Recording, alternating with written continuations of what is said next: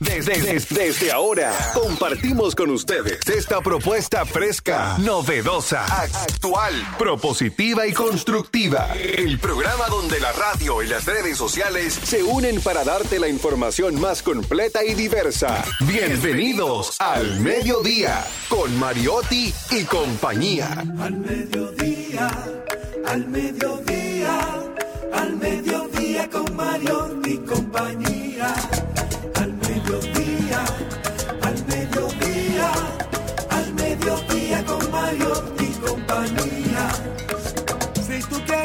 de foros alternativos y de twitteros rankeados, este programa es tu amigo. Tu revista meridiana para el talento una vía, para radio y redes variadas y con la canción del día. Al mediodía, al mediodía al mediodía con Mario mi compañía. Al mediodía, al mediodía, al mediodía con Mario mi compañía.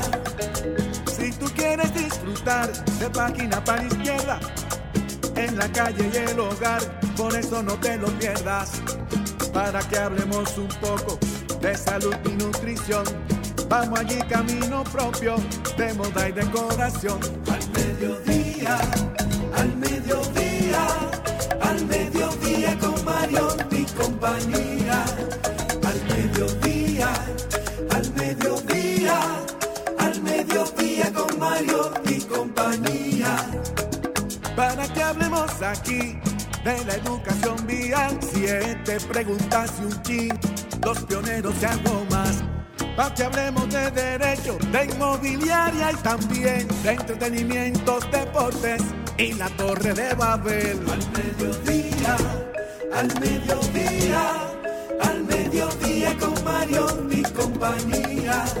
Clave hay viaje a la visa, dominicanos por el mundo, tecnología y trending topic, lo alto, lo duro. Al mediodía, al mediodía al mediodía con Mario y compañía.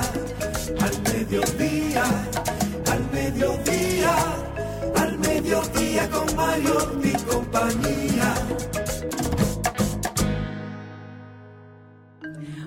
Muy buenas tardes, gracias por estar en sintonía con este su programa al mediodía con Mariotti y compañía, Jenny Aquino, quien les saluda el día de hoy. Estoy muy feliz de compartir con ustedes el Día Internacional, oye de qué Malena, Día Internacional de la Planificación Familiar. El otro día hablábamos de la carga en el mundo y hoy es un día que tienen que hablar de lo que es el control de la natalidad en la población sexualmente activa mediante el uso de métodos anticonceptivos de acuerdo a sus intereses y circunstancias de, índoles, de índole económica, social y personal. Para mí, particularmente, entiendo que nos hace falta mucha educación sexual. Es algo que las iglesias no van a poder evitar nunca, así que entiendo que lo positivo es que se puedan hablar, que los padres se puedan acercar a sus hijos, que los jóvenes podamos realmente tener una información, porque saben que la única manera de poder erradicar la ignorancia es con educación. Y no entiendo que si se da un tema que se pueda hablar abiertamente, tú puedes errar Claro, no hay ningún método 100% seguro. El único método 100% seguro es no tener relaciones sexuales. Pero fuera de ahí, lo importante es que yo que estudié en un barrio popular, eh, tuvimos de un curso de 23 chicas, solo una salió embarazada. Y eso es un éxito, porque tú me dijiste, éramos todas adolescentes y ya faltándole un semestre salió embarazada, pero todas recibimos la misma educación. Si tuviésemos ese porcentaje, yo entiendo que sería muy positivo, pero el otro día también hubo un estudio que estaba hablando que el primer lugar lo ocupan las jóvenes entre 25 y 30 años actualmente en los hospitales que están dando a luz. El segundo rango ya venía de 19, de, de, de, 35 a 45, ya de ahí el menor proporción, ya las que van mayor de 40, y en el último lugar, en los hospitales públicos se hablaba de ese porcentaje de adolescentes entre 15 y 19 años. Esto en hospitales públicos. En el caso de, de las escuelas, entiendo que es necesario y creo que hemos dado un paso de retraso. ¿Sabías tú que la Iglesia Católica promovía un método anticonceptivo? Malena.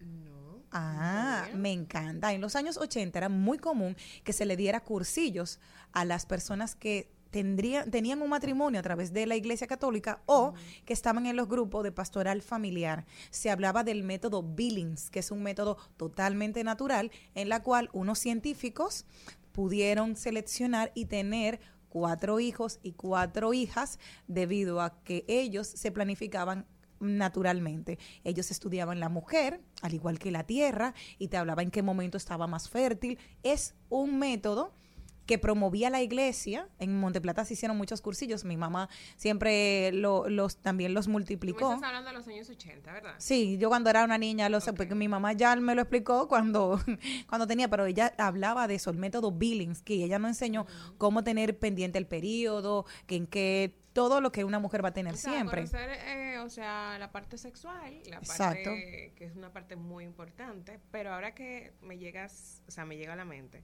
que tú comentas que eso fue en los años 80, da la casualidad que ahora que estamos en el siglo pleno siglo XXI, año 2022, y todavía ese tema sigue siendo un tabú. Y las iglesias no lo Todavía quieren ese hablar. tema en las escuelas es un, o sea, no es un tema que se suele tocar, es u- todavía hay muchas adolescentes quedando embarazadas y a veces tú le preguntas y no saben cómo fue que quedaron embarazadas.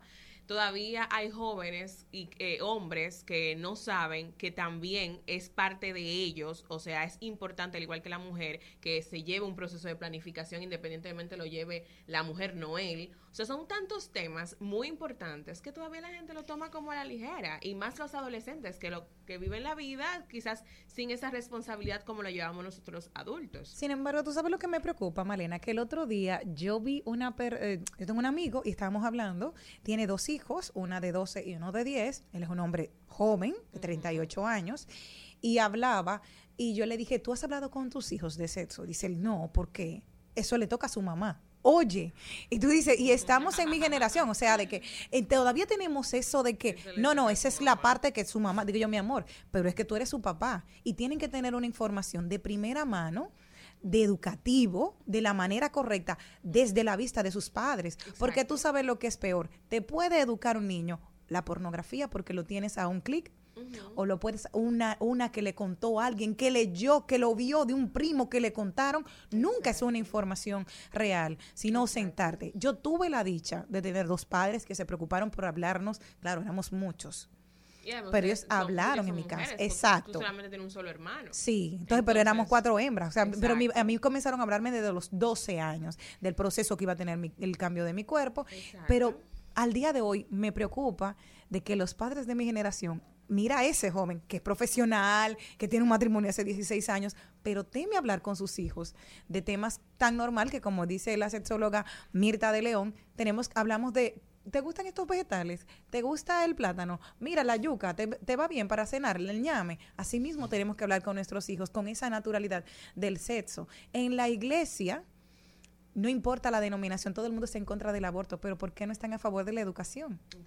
Yo eso es lo único Pero que yo tengo pido. 24 años, yo tengo escuchando ese tema desde que tengo uso de razón, o sea, que no se está eh, educando a los jóvenes como deberían de ser, que las escuelas no están implementando la educación sexual, la moral, moral y cívica, nada que tenga que ver con sexo se anda hablando en las escuelas que debería ser muy importante porque a partir de ahí las adolescentes, desde que comienzan a tener 12, 13 años, que empiezan a desarrollarse, se le debería de comentar, porque ya tú comienzas a ver tu compañero diferente, tú comienzas a ver a tu compañera ya con senos, con el cuerpecito desarrollado, al compañerito con barba, o sea, comienzan a ver rasgos que son inusuales cuando tú eres una bebé, un niño.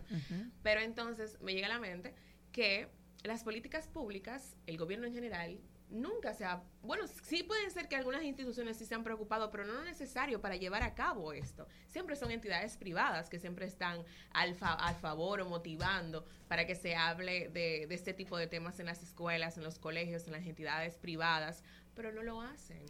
Y- Y, al final también son ellos que sufren las consecuencias cuando las adolescentes, la tasa de, de embarazo en adolescentes es sumamente alto. De cada mil es 95. pobreza. tú de cada mil niñas, 95 salen embarazadas entre 15 y 19 años. Entonces, yo lo tuve muy claro porque yo decía, yo quiero cargar un libro, yo no quiero cargar un niño, pero también yo tuve una experiencia de que mi mamá tuvo unas mellizas cuando yo tenía 14 años. Entonces yo sabía lo que era. Y en las escuelas, Dice, "Yo no quiero claro, tocar a ti". entonces yo sabía exacto. De primera mano, lección práctica. Yo le dije, "Mami, mi mejor anticonceptivo padres". fueron mis hermanas menores. Pero le decía precisamente, hubo un, pra- un plan que llegó a ser la vicepresidenta Margarita Cedeño que me gustó bastante y era precisamente un bebé robots que tenían las niñas adolescentes que se levantaba en la madrugada, que lloraba a deshoras, que le dolía y era para que ellos tuvieran eh, esa primera, esa experiencia que tuve yo cercana a la realidad de manera virtual, acompañándose de la tecnología. Al final no pudieron despegar. Eh, bueno, hay muchos que se educaron de esa manera y dijeron, wow, es que es, muy, es mucha la lucha de cogerla con un papá, yo no quiero coger eso, yo quiero dormir mi noche completa. Y eso es parte del proceso, lavar los biberones, que la gente se le olvida, cambiar pañales, estar ahí pendientes, es un bebé que depende de ti. Entonces, son de esos rasgos que necesitamos hablar, porque por, eh, por estar en silencio no se evitan y es necesario. Hay niños que se han burlado del sistema y que nacen agarrando el mismo DIU. Hemos visto casos. claro. Eh, como decimos, los preservativos que son los más utilizados no son 100% seguros, pero me encantaría poder tener la oportunidad de que las iglesias de manera didáctica se sienten y hablen de lo que es la planificación y hablar de sexo. ¿tú Buenas tanto tardes. de- Darian. Buenas tardes a este país tan hermoso y tan bello ¿Estabas escuchando? que tiene la oportunidad de poder ser feliz. ¿Sabe por qué? Porque República Dominicana no tiene bomba atómica. Gracias a República Dios. Dominicana no tiene nada que la gente venga. Es que tira una bomba aquí y pierde un tiempo. Aquí ni terremoto. Sí, eso. Mi amor, que, oye, Yo- y, y quieren tirar una bomba y empezamos a cantar la de los Rosarios. Bomba, bomba, bomba, Sí, mi miren, hermano. Somos yo, así. yo lo escuché a ustedes. una bomba en Bani. Sí, y ustedes ven como los tipos con un machete limpiándola. Eso no más se ve aquí. En cosas ¿Y como tú esta es el- que se ven. Miren, yo quiero decir una cosa. Uno de los mayores problemas que tienen los colegios, los colegios, es que muchos hijos, eh, estudiantes, tienen problemas de poder comunicarse con sus padres con esos temas tabú, sexuales. ¿Y qué hacen los estudiantes? Trata de que el profesor sea quien lo eduque en ese sentido. El profesor no está para educar a su hijo de forma sexual, es su papá. Y su mamá. ¿Sabe por qué? Porque si un profesor se sienta con un menor de edad a explicarle cosas, ¿de qué le dice? Acoso. Ajá. Y Mira, que ¿y él qué, qué haces tú educando a mi hijo en esos temas? No, el responsable es usted. El responsable yo, es yo usted. difiero un poco de ti, Darien. Yo creo que hay una responsabilidad compartida. Lo que debemos también los padres es entender esa responsabilidad. Los Claro profesores no están para dar educación sexual. Pero deben, Son deben- los padres eh, que no, tienen que dar educación lo que sexual. pasa es que no son Dentro los de- maestros, dentro son del los... currículum. Compartida, una educación compartida. Yo creo que dentro del currículum eh, escolar debe haber una materia que sea educación sexual. Los dan los psicólogos y orientadores de los Pero centros, tenemos- porque yo lo recibí sí. de ellos. Pero Jenny, tenemos un problema en la ¿No te sociedad dominicana. Tenemos un problema en la sociedad dominicana.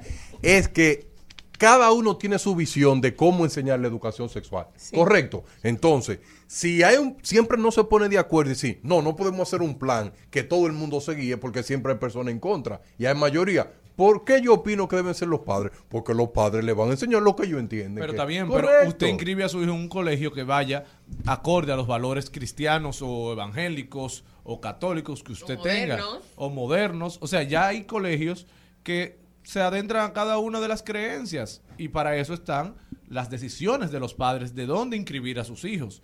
Por ejemplo, yo era católico. y mi- mis padres me inscribieron en un colegio católico donde se leía la Biblia todos los días, donde había Y que no re- aprendiste donde nada. había que rezar el Padre te- Nuestro. do- Claro que sí, porque no soy un perverso social. Ah, social no. No social, No, no. nunca. O sea, no le hago daño a nadie. Trato vamos- de no hacerlo. Vamos a ponerle un ejemplo, señor, para usted y yo ponernos muy claro. Déjame el micrófono tranquilo, me un Mariotti. Colegios, ¿verdad que sí? Hay colegios y escuelas públicas. Ajá.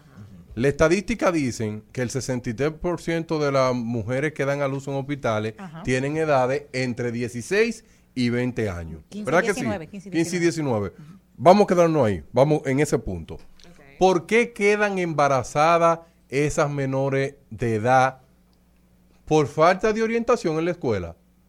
¿Es por, por falta de orientación en la escuela? No en la escuela, sino en sus casas. Por las dos, por ambas. Por las dos. Pero ¿cuál tiene mayor peso, señor Mariotti Paz? Es que la escuela es, es tu segunda El casa. hogar. El hogar. Pero la escuela es tu segunda casa y donde en un país, ya que tú hablaste de estadística, en un país donde el 40% de los hogares son monoparentales, donde hay madres trabajadoras que no tienen quizá la formación, que el tema es un tabú porque ha sido un tabú a través de la historia, ¿qué le pesa a los centros educativos establecer cursos con profesionales capacitados que vayan a hablar desde la perspectiva de la ciencia de la educación sexual? ¿Por qué? Porque en un país como el nuestro, donde tenemos una de las tasas de embarazo eh, de embarazo Más adolescente más alto de la región, tenemos que es- empezar a dar educación sexual en las escuelas y tenemos que hablar, por más que los poderes fácticos tradicionales se opongan, tenemos que empezar a hablar de métodos anticonceptivos y entender que hablar de un comportamiento riesgoso como es el tener relaciones sexuales antes de estar preparado puede tener consecuencias para toda la vida. Tú sabes que una mujer, una jovencita, una adolescente que salga embarazada, posiblemente pierda la capacidad de generar ingresos en el corto plazo, pierde la capacidad de seguir educándose, entonces se perpetúa el ciclo de la pobreza por vas- no darle una educación sexual Tú te estás adecuada. yendo todavía al extremo ya de un embarazo, pero las estadísticas dicen los números son alarmantes de la cantidad de gonorrea, clamidia, Enfermedades papiloma humano que se dan en los colegios. Claro. Eso es otro- tema. Y te voy a decir Entonces, algo. En- entonces, la educación sexual es, o sea, el tema de cómo usar un preservativo debería ser un tema escolar. Pero que te lo dé tu madre o tu papá. Volvemos a eso mismo, Malena, que, un, que hablar de un comportamiento riesgoso es promoverlo. Exacto. Cuando no, está pasando. Sin embargo, no es una autoridad con, con aval que está dando la educación, que está enseñando, es otro, uno igual que ellos, Y que no sabe lo que y está no hablando solo tampoco. eso, Charlene, que le estamos achacando a los padres una responsabilidad de la cual desconocen. Porque es muy bueno decirle a la gente de Piantini, a la gente de Naco y Bellavista, que enseñan a sus hijos educación Pero sexual. hablando- Pero, pero vete a Capotillo, vete a Gualey, vete a Villajuana, vete al 27 de febrero. son menores también. Ve- vete a Villa Consuelo, donde los padres no tienen una educación sexual para transmitirla correctamente a sus hijos, Pero- en, que viven en comunidades vulnerables, donde tener relaciones sexuales es algo completamente natural Y y normal. a, edad, a edad temprana. Y nos vamos a la estadística que le gustan a Darían Vargas. En el quintil más alto de la sociedad, o sea, el quintil que tiene más ingresos, solamente hay un porcentaje de 4, 4% de embarazo en adolescente. En el, po- en el quintil más bajo es, sobrepasa el 15%. Pero eso es por la escuela. Eso es por todo. ¿Por la escuela? Y el Estado tiene una responsabilidad Es que asumir, Darían. Pero todo juega un papel. ¿Dónde dura un estudiante la mayor parte del día? Es en la escuela. Correcto. Pero Charlie Mariotti, Entonces, cuando Salud Pública si los padres no pueden, en ¿es algún porque los padres no lo educan en su en casa algún a los momento niños? Salud Pública decidió repartir condones y la, la sociedad se alarmó. Se a- alarmó. Te voy a decir algo por una experiencia con alguien cercana que me pasó y me dijo, ay, yo me tomé una, una píldora y salí embarazada. Yo le dije, ¿y tú fuiste al médico? Le preguntaste en qué momento tú podías tomar la píldora y cómo. No, no, a mí me lo dijeron y yo me la tomé. Eso pasó. O sea, hubo un embarazo por ignorancia. Usted tiene Y que saber que lo mejor, sin saber, sin saber, señores, Y la, y, la cosa muchachito, y tomando eh, Viagra y la pela. Pero claro, Innecesariamente. es así, ¿Y cuántos no se han muerto por eso? Pero ahí están, pero nada más se habla Y los dos días después. Claro. Charlie Mariotti, que un usando las pastillas del día después como preservativo. Sin saber, Amor, tú- sin y eso saber. Es peligrosísimo. Claro. Las pastillas un día después no son anticonceptivos. La receta médica. Realidad días. dura de ver, pero hay que verlas, Darian Vargas. Nosotros No, continuamos. porque Darían, en el congelador de sus números, no puede ver la realidad humana, la realidad de los barrios de la República Dominicana. Vámonos, productor. Al mediodía,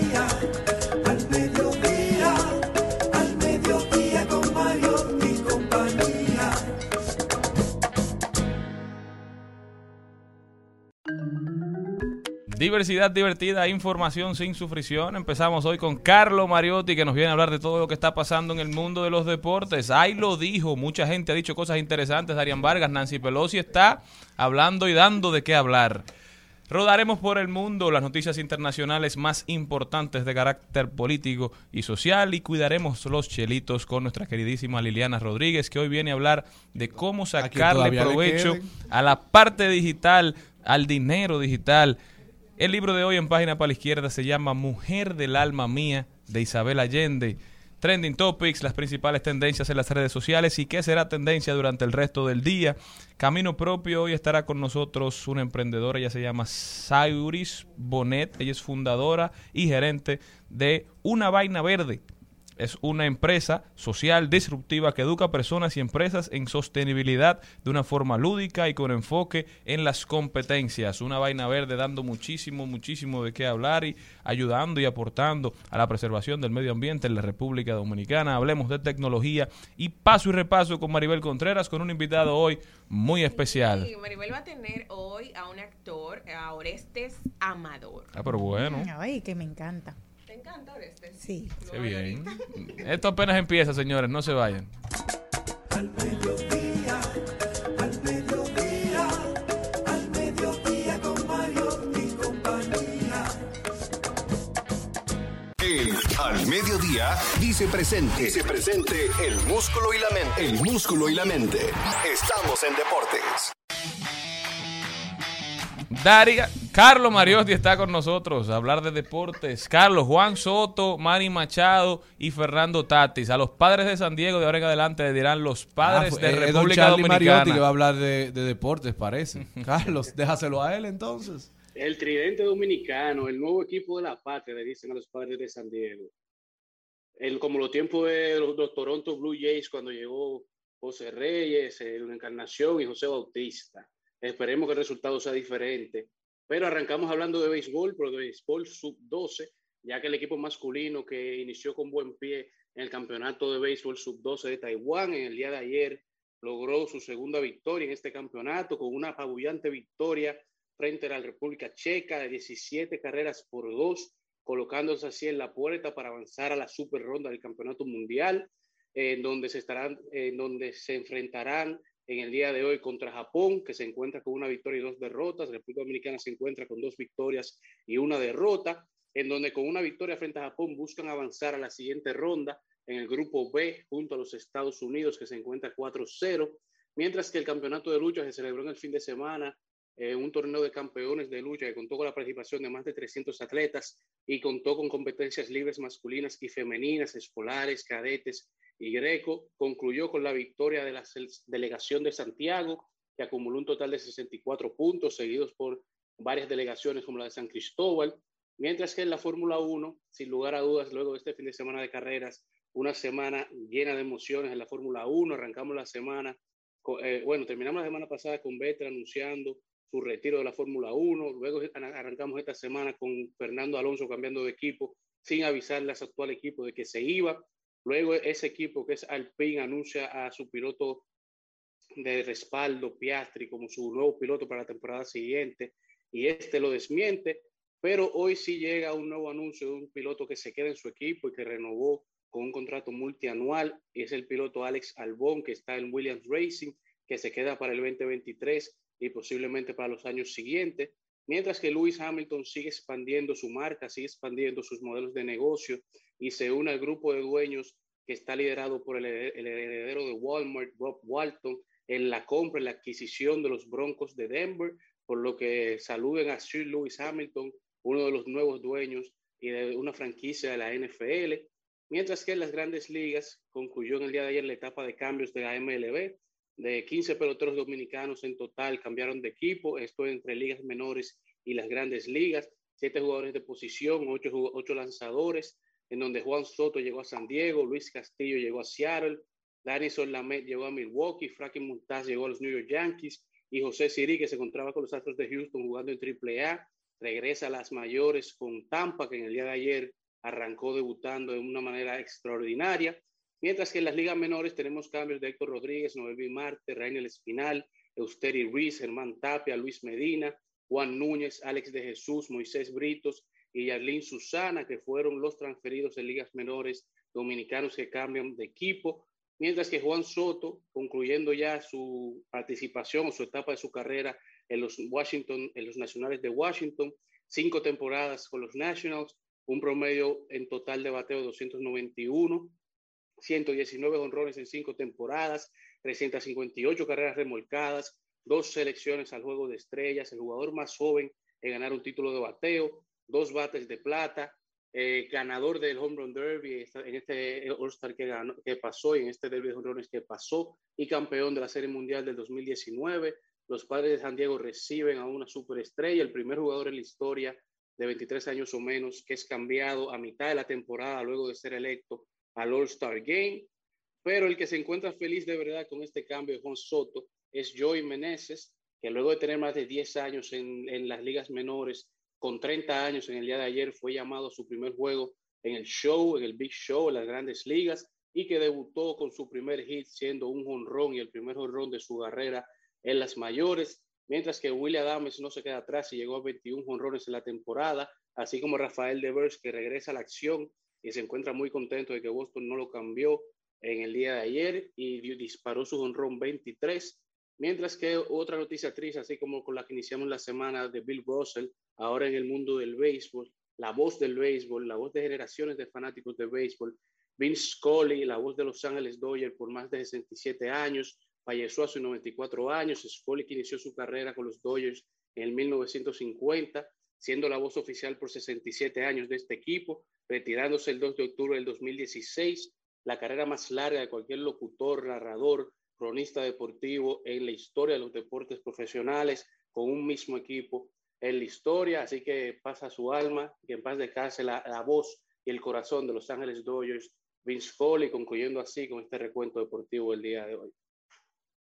Muchísimas gracias, Carlos. Mira, de verdad que impresionante lo que está haciendo Aaron George en las grandes ligas. Lleva ya casi 100 carreras empujadas, cuando la mayoría va por 50, 50 y pico, los que van bien, que es un buen momento de la temporada para, para llevar 50 carreras empujadas. No cualquiera lo hace. Y recordarle a Carlos Mariotti que ponga los ojos sobre la Liga Dominicana de béisbol. ¿En qué andan esa gente? Aquí, aquí lo que andan es hablando que si el está pagando, que si no está pagando, que qué tenemos, que si lo contratos. Hay, que ver qué va a pasar con En lo que los locales se ponen de acuerdo, las grandes ligas siguen prendidas en fuego. Ahí está José Ramírez también, que tiene 20 cuadrangulares y 80 carreras remolcadas. Sigue dando muchísimo de qué hablar.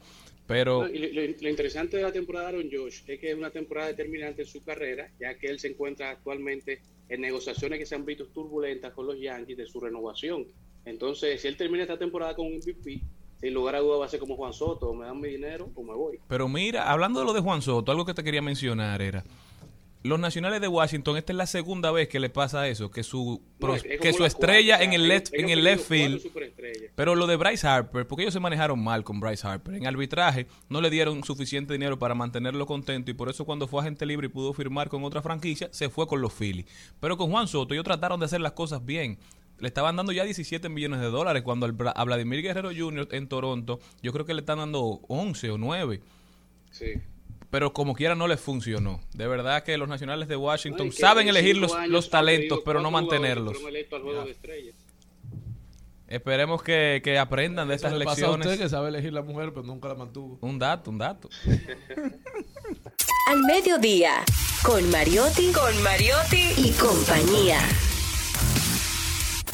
Rumba 98.5, una emisora RCC Media. Seguimos, seguimos, seguimos con Al Mediodía, con Mariotti y compañía. En Al Mediodía, ¡ay! Lo dijo. ¡Ay! Lo dijo. ¡Ay! Lo dijo. ¡Ay! Lo dijo. ¡Ay! Lo dijo. ¡Ay! Lo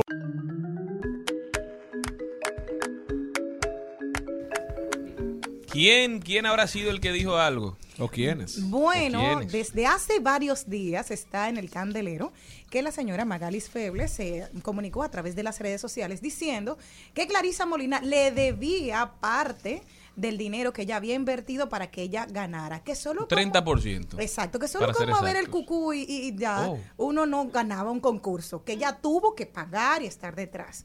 Luego de ahí, el novio de Clarisa le contestó y le dijo, ven, cóbrame a mí. Prometido. El prometido, sí, ven, cóbrame a mí, ven, ven. Pero ella tomó y dijo lo siguiente. Clarisa Molina le responde a Magalis Febles y dijo, Acudí a mi familia porque de la forma que ella, Magalis, le gusta buscar ayuda, pues yo no voy a poner mis valores y principios por ahí. Hmm. Eso no fue lo que mis padres me enseñaron y considero una persona muy fiel a quien soy, dijo ella sin entrar en más detalles. ¿Quiere más detalles de ahí? Cuidado si tú querías un libro. Pero declaraciones fuertes. Muy fuertes. Bueno, y eso a raíz de que el esposo de Clarisa le respondió a la señora Magali Feble y le dijo, cóbrame a mí, porque quizás también tengo que pagarte. Eh, el hecho de que ella me haya eh, sea mi pareja. Que la haya conocido. Claro.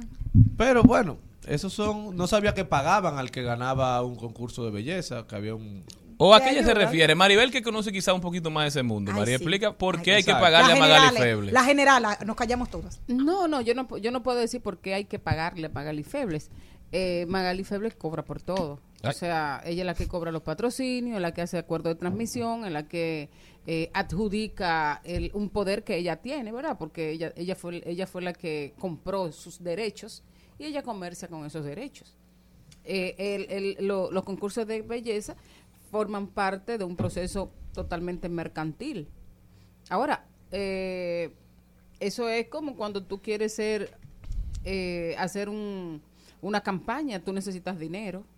Y ella probablemente, las niñas probablemente cuando llegan al concurso no tienen la cantidad de dinero que requiere esa participación porque son muchas cosas, es, Muchos eh, eh, gastos, mucha muchos preparación. gastos, es, es nutrición, es la preparación, es la ropa, Es la es el cuerpo, son las intervenciones Claro. quirúrgicas, o sea, son muchas, muchas, muchas cosas.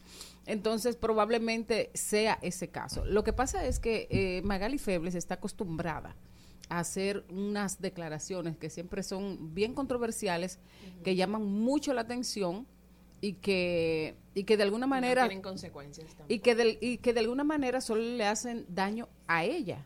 O sea, no es, no, no es la primera vez que, que, que, él- que ella intenta eh, enfrentarse a alguna de las participantes. Pero ha tenido problemas con todas. O sea, con la única que yo no creo que ha tenido problemas ha sido con Marian Cruz, o sea, que quizás no lo ha hecho público. Pero ha tenido problemas con todas, con Karen Yapor, con... ¿Y Karen Yapor fue reina de belleza? Sí, Sí. eh, pero ella no llegó a ser Miss, Uni- Miss República, ella ya solamente representó una provincia y ya, pero no ganó.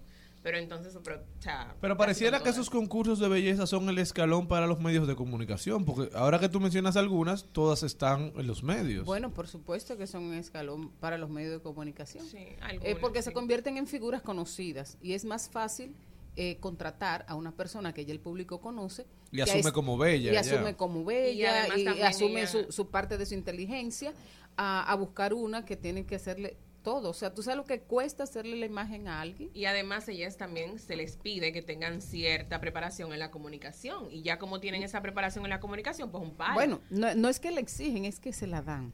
Porque inmediatamente Bueno, tú eres seleccionada para participar en el concurso de belleza, inmediatamente tú tienes una, un intensivo Claro. eh, en formación, en aspectos de oratoria, en aspectos eh, también de, De historia dominicana, general. de historia general, Todo un de- proceso. de sociedad. O sea, es un proceso que Claro. costoso. Exacto. Bueno, veremos si, si la señora Magalis le responde a Clarisa. Pero lo peor es que Esperemos que la eso se quede ahí. que ella hace entre líneas, que tú sabes que dice que como ella busca los patrocinios, entonces es otra cosa Sí, porque como deja- que- te abre otra puerta de que tú sabes entonces quienes llegaron antes o quienes utilizaron utilizaron ese método de pago. Oh, ahí ¿Tú lo entiendes? dijo. Entonces eso es lo problemático. Ahora lo dijo Jenny. Al mediodía, al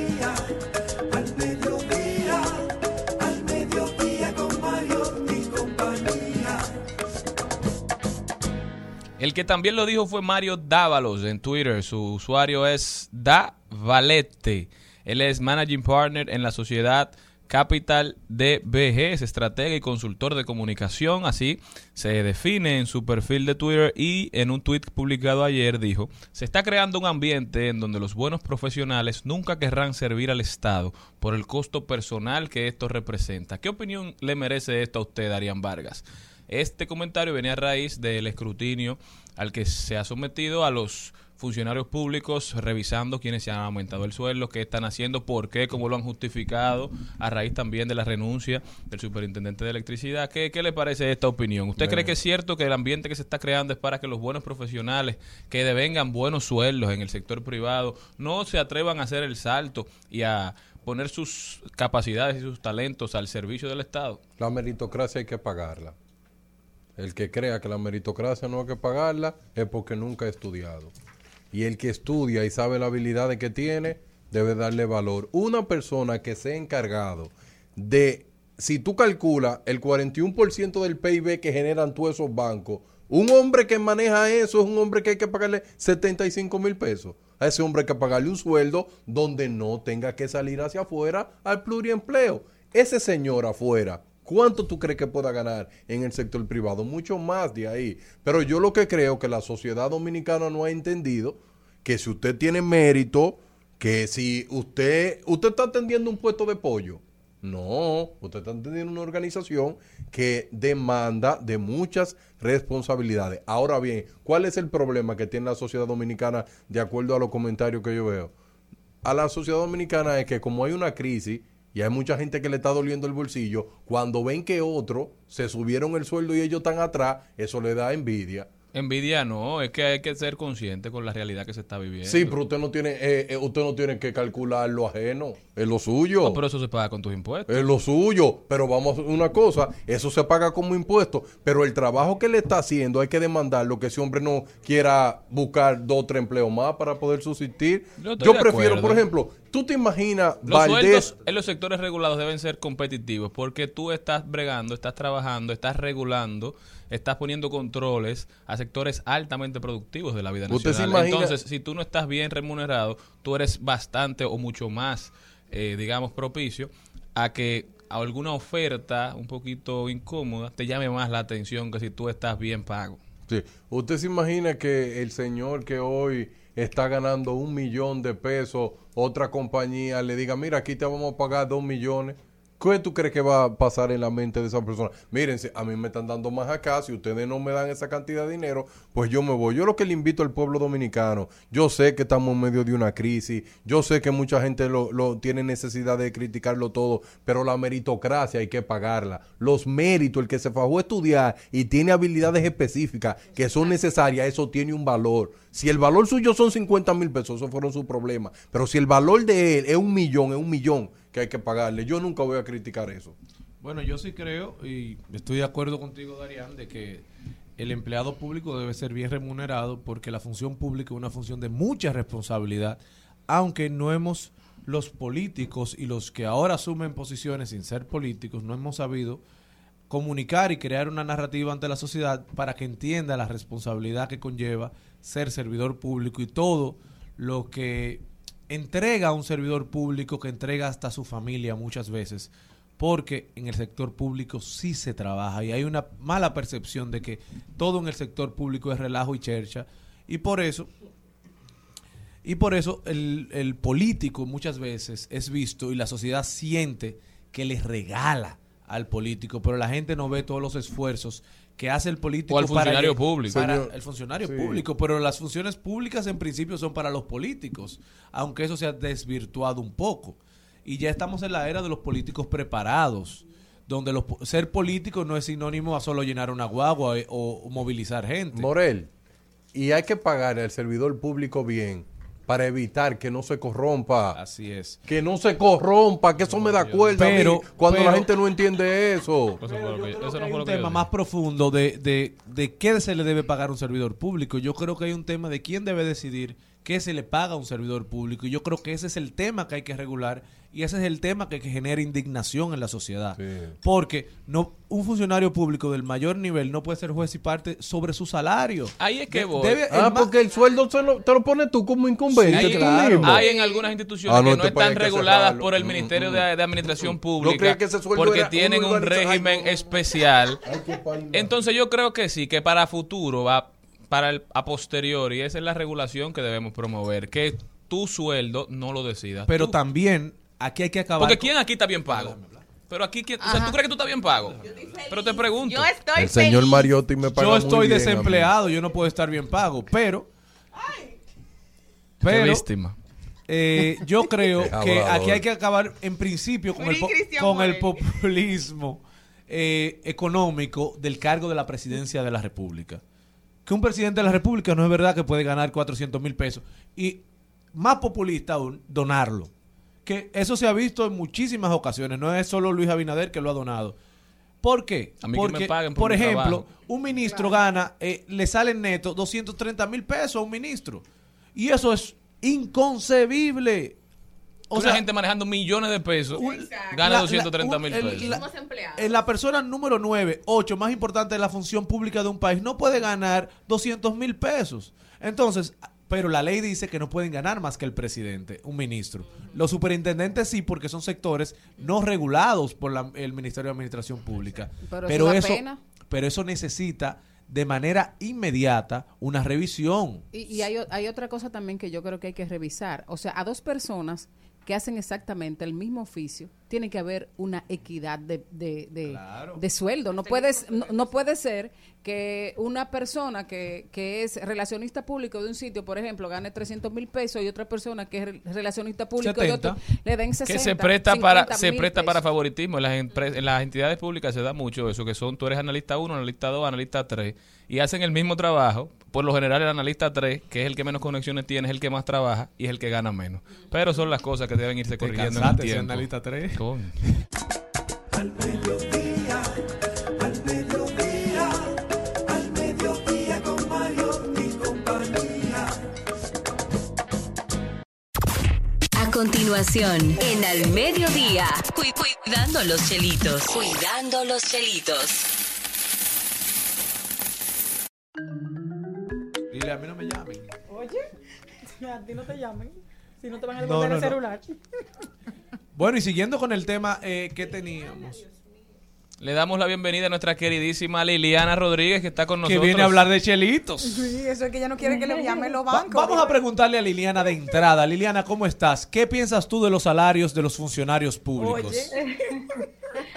No, Hola. ¿cómo están ustedes? Buenas tardes. Yo me voy a limitar eh, a decir que ustedes, eh, algunos tenían unas posiciones eh, distintas, uno que otro, eh, cada uno con cierto grado de certeza en la que coincido. Y yo creo que ese tema realmente debe de dejarse en el sector público, eh, que el Ministerio de Administración Pública, si tiene que pronunciarse, pues que lo haga. Eh, y, y nunca olvidar, como bien dice, hay una labor que, que debe de ser eh, justa, que debe ser remunerada, que debe ser equitativa, pero al mismo tiempo tomando en cuenta lo, lo que ha dicho el mismo presidente Luis Abinader em, sobre la austeridad del gobierno, en la situación en la que estamos económica. Pero, pero bien, eso es terreno de otros y expertos de otros. Eh, hoy traemos buenas noticias, eh, que el día de ayer eh, hubo un lanzamiento, el lanzamiento de la primera entidad de pago electrónico que la realizó el banco BHD, que es Billet. Y, y quiero recordar un estudio que hace el Banco Mundial, que es el Global Findex Report del 2021, pues ellos resaltaban ahí eh, aunque han habido avances en temas de inclusión financiera, permanecen todavía 1.300 millones de personas excluidas del sistema financiero y que para poder realizarlo en el futuro tenemos que aliarnos a la digitalización, a la tecnología. En ese sentido, pues han habido, han habido avances y hemos visto aquí, incluso en República Dominicana, temas con remesas digitales, eh, también con eh, la afiliación o el enrolamiento de forma digital a los productos, a los bancos. Eh, pero sobre todo enfatizaba este reporte en que la billetera electrónica ha sido un elemento de, de gran eh, aliado, de gran ayuda para los avances en inclusión financiera en países como en África y sobre todo con un gran componente de género que se ha visto que ha tenido un gran impacto en las mujeres. La billetera electrónica, aquí hay iniciativas de billetera electrónica y en, en, el caso de Billet es una entidad de pago electrónico. Esta entidad de pago electrónico lo que va a realizar son, va a tener cuentas de pago electrónico a través de soluciones tecnológicas. Esto lo que va a movernos es a dinero electrónico y dejar atrás cada vez más el uso del efectivo. Ya estamos hablando incluso de eh, poder digitalizar y, eh, el, el, los cheques. Entonces, ¿qué se vio anoche con Billet? Que esto es una aplicación de, que podemos instalar en, los, en nuestros teléfonos, que nosotros tenemos pues una profundidad creo que de un entre 70 y 80% de la población tiene un, un celular y 71% tiene acceso a Internet, por lo cual para poder estimular la inclusión financiera tenemos ahí disponible esta herramienta, que es la tecnología y los celulares. Entonces, ¿qué se puede hacer a través de esta aplicación Billet que uno puede instalar en su celular solamente con eh, digitalizar o leer la cédula nuestra? Se pueden hacer transferencias entre personas solamente teniendo la persona en nuestra libreta de contactos y automáticamente se le estará haciendo transferencias a ellos. Que permitirá también que comercios y pequeños comercios, eh, incluso microempresas que participen en ferias, puedan generar un código QR y que la persona que tenga billete pueda muchísimo más fácil hacer lectura de ese código QR y transferirle. La idea de, detrás de, todo esto es que también con Billet puedas enrolarte como un nuevo cliente al banco, eh, pero también hacer el proceso de onboarding, pero también eh, facilitar que puedas tener estas tarjetas de crédito y de débito virtuales. De forma tal a que se te quedó tu cartera en la casa, no hay problema porque tienes todo en tu celular. Tendrías ahí tu tarjeta virtual de crédito, de débito, puedes hacer las transferencias a través de, esta libreta de, contactos. Así que la tecnología es el, es el futuro y con la COVID-19 pues vimos que se ha acelerado ese proceso. Es algo que también ha sido respaldado por la regulación porque en enero de, de 2021 se emitió el nuevo reglamento de sistemas de pago eh, por parte del, Banco Central y esto llevó a que pudiera ser realidad esta entidad de pago electrónico. Así que eh, lo, que lo que se impone ya de cara al futuro es la tecnología. Lo que sí es importante, y ahí es eh, yo defensora de la educación financiera, sí recalcar que para que estas inversiones tecnológicas pues tengan frutos, sean rentables, pero también que podamos llegar aquellos que están excluidos financieramente, que debemos de acompañarlo con una educación financiera y educación financiera digital, que también esté de la mano con todos los aspectos de ciberseguridad, de cómo establecer una, una clave fuerte que no, ya que vamos a tener todo en nuestro celular, pues si se nos pierde, no tengamos grandes riesgos porque tenemos todas las, las precauciones del lugar. Así que son buenas noticias dentro de todo este mundo que ustedes conversaban ahora de, ajustes salariales y que permitiría que algunas entidades, eh, empresas, tanto grandes como pequeñas, puedan utilizar este mecanismo como algo mucho más práctico, es más fácil para hacer los cobros y las, y las transferencias. Liliana Rodríguez, muchísimas gracias Liliana. De verdad que tenemos que ir adaptándonos a los nuevos tiempos o si no nos vamos a quedar atrás. Eh, poco a poco, pero sin duda que es algo que, que, iremos viendo y que también nosotros que la podamos descargar, pues a nuestros allegados, a nuestros padres, tíos, que no sean tan user friendly con la tecnología, pues que lo podamos ayudar a aquellos amistades que tengan microempresas también, porque son formas de hacer mucho más práctico y mucho más eficiente el, el proceso. Gracias Charlie, gracias a todos ustedes por, por el, espacio y por poder compartir esta, esta noticia. Gracias a ti, Liliana. Nosotros continuamos. Rumba 98.5, una emisora RCC Media. Seguimos, seguimos, seguimos con Al Mediodía, con Mariotti y compañía. Trending, Topics. Al Mediodía, con Mariotti y compañía. Presentamos Trending Topics. Estamos de vuelta, mi gente. Gracias por su sintonía, por continuar con nosotros en Al Mediodía con Mariotti y compañía. Ahora vamos a ver cuáles son las principales tendencias en las redes sociales. Jenny aquí. Arrancamos con Congreso RDI, es el Congreso de Comunicación Política que se está realizando en la Universidad Autónoma de Santo Domingo. Tuve la oportunidad de estar esta mañana y voy a continuar después del programa. Mucha gente. Diego, no, no, no, se llenó el aula magna y hay personas fuera, de verdad, no, está, está, mira, estaba, allá estaba Juliana, estaba Omar Fernández, estaba Eli, estaba también eh, Tommy Galán, que lo llegué a ver, llegué a verlo unos Karen cuantos. Ricardo va a ser ponente, Ah, creo, allá. Maravilloso, va a estar Francina, Hungría, tienen un, un papel muy bueno, pero lo que más me gustó fue la exposición de Diego Panin- Panigo. Dijo, los políticos son como yo, que un día entro al gimnasio y la gente me vio y me dijo, un joven me dijo, venga señor, yo dije, ¿por qué me dijo señor? Porque me vio viejo. Dice, usted está gordito, dice, ¿cómo es? Dice, yo me sentí ofendido, pero realmente así es que soy. Entonces los políticos no siempre quieren escuchar la verdad, dijo él. No es como usted cree, es como la gente lo ve. Entonces dice, cada uno va a ver la realidad como Yo su propio yo. Me encantó la ponencia de él. Pero bueno, otra tendencia es. Xi Jinping eh, ante las tensiones de China y Estados Unidos. Xi Jinping le respondió a Biden y le dijo, los que juegan con fuego se prenderán fuego Bulto. a sí mismo. bulto de esa gente. Al calificar la, la visita de la, de la Pelosi como interferencia entre los asuntos internos de Asia. Señores, el gigante se puede despertar. Y cada vez más los redes y los internautas, los periodistas están haciendo la pregunta en Estados Unidos si de verdad valió la pena ese- esa visita de Nancy Pelosi y las consecuencias que pueden salir de ahí no son todas nefastas. No hay nada bueno que pueda salir de ese apoyo.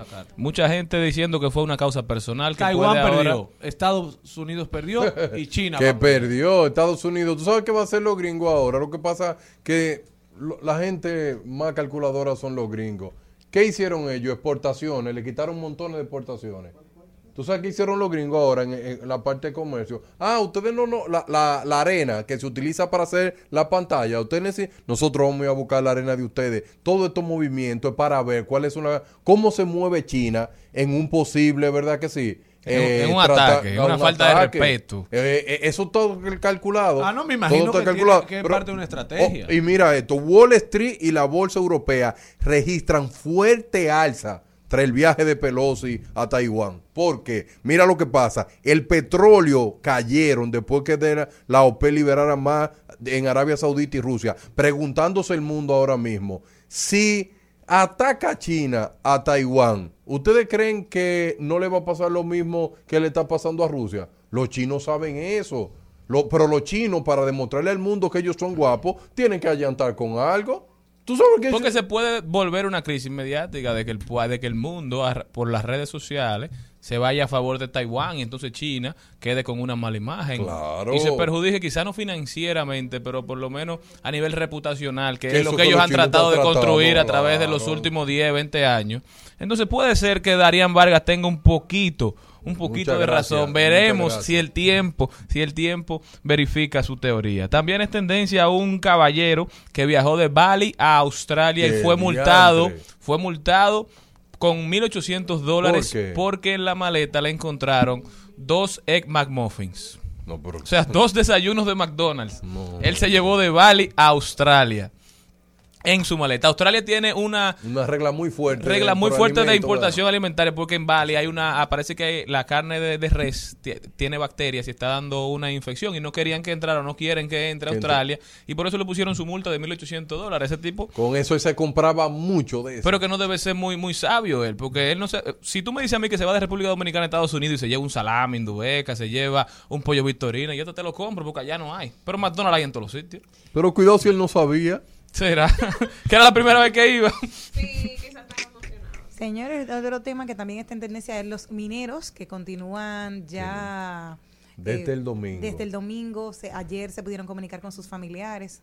Le dijeron que están bien, que comieron. Sí, algunas de las redes la comida que le sociales. están dando a ellos son unas pastillas con muchas proteínas y vitaminas que se lo transmiten, se lo, eh, se lo transportan a través de un tubo. de Ajá, ellos se para que ellos pero le puedan- manden sopa por el tubo. ¿Cómo le van a mandar sopa? No, señores, eh, Ey, eso no es un relajo. Miren, ahí hay expertos de nutrición y de todo tipo. Vinieron expertos de Canadá para saber la forma de Sí. sacarlo lo más rápido Pero yo lo que quiero que ustedes sepan una cosa, tienen 5 mil toneladas de tierra encima. Eso no es un relajo. Eso no es de que para que para darle esperanza de que, que en 15 días están afuera. Eso no es verdad. Y el eso. director de minería fue muy claro. Le dijeron, ellos tienen que esperar el tiempo prudente porque se necesita maquinaria que no tenemos, equipos que no tenemos, que vienen en camino. Y para que la Estamos gente- haciendo humanamente con lo que tenemos lo que podemos. O sea que que, gente- evidentemente nosotros no estábamos listos para tener una No, minería no, Pero activa, no lo estaba eh, Chile. Chile. Chile. en su momento tampoco. En el 2010 que quedaron atrapados 27 mineros.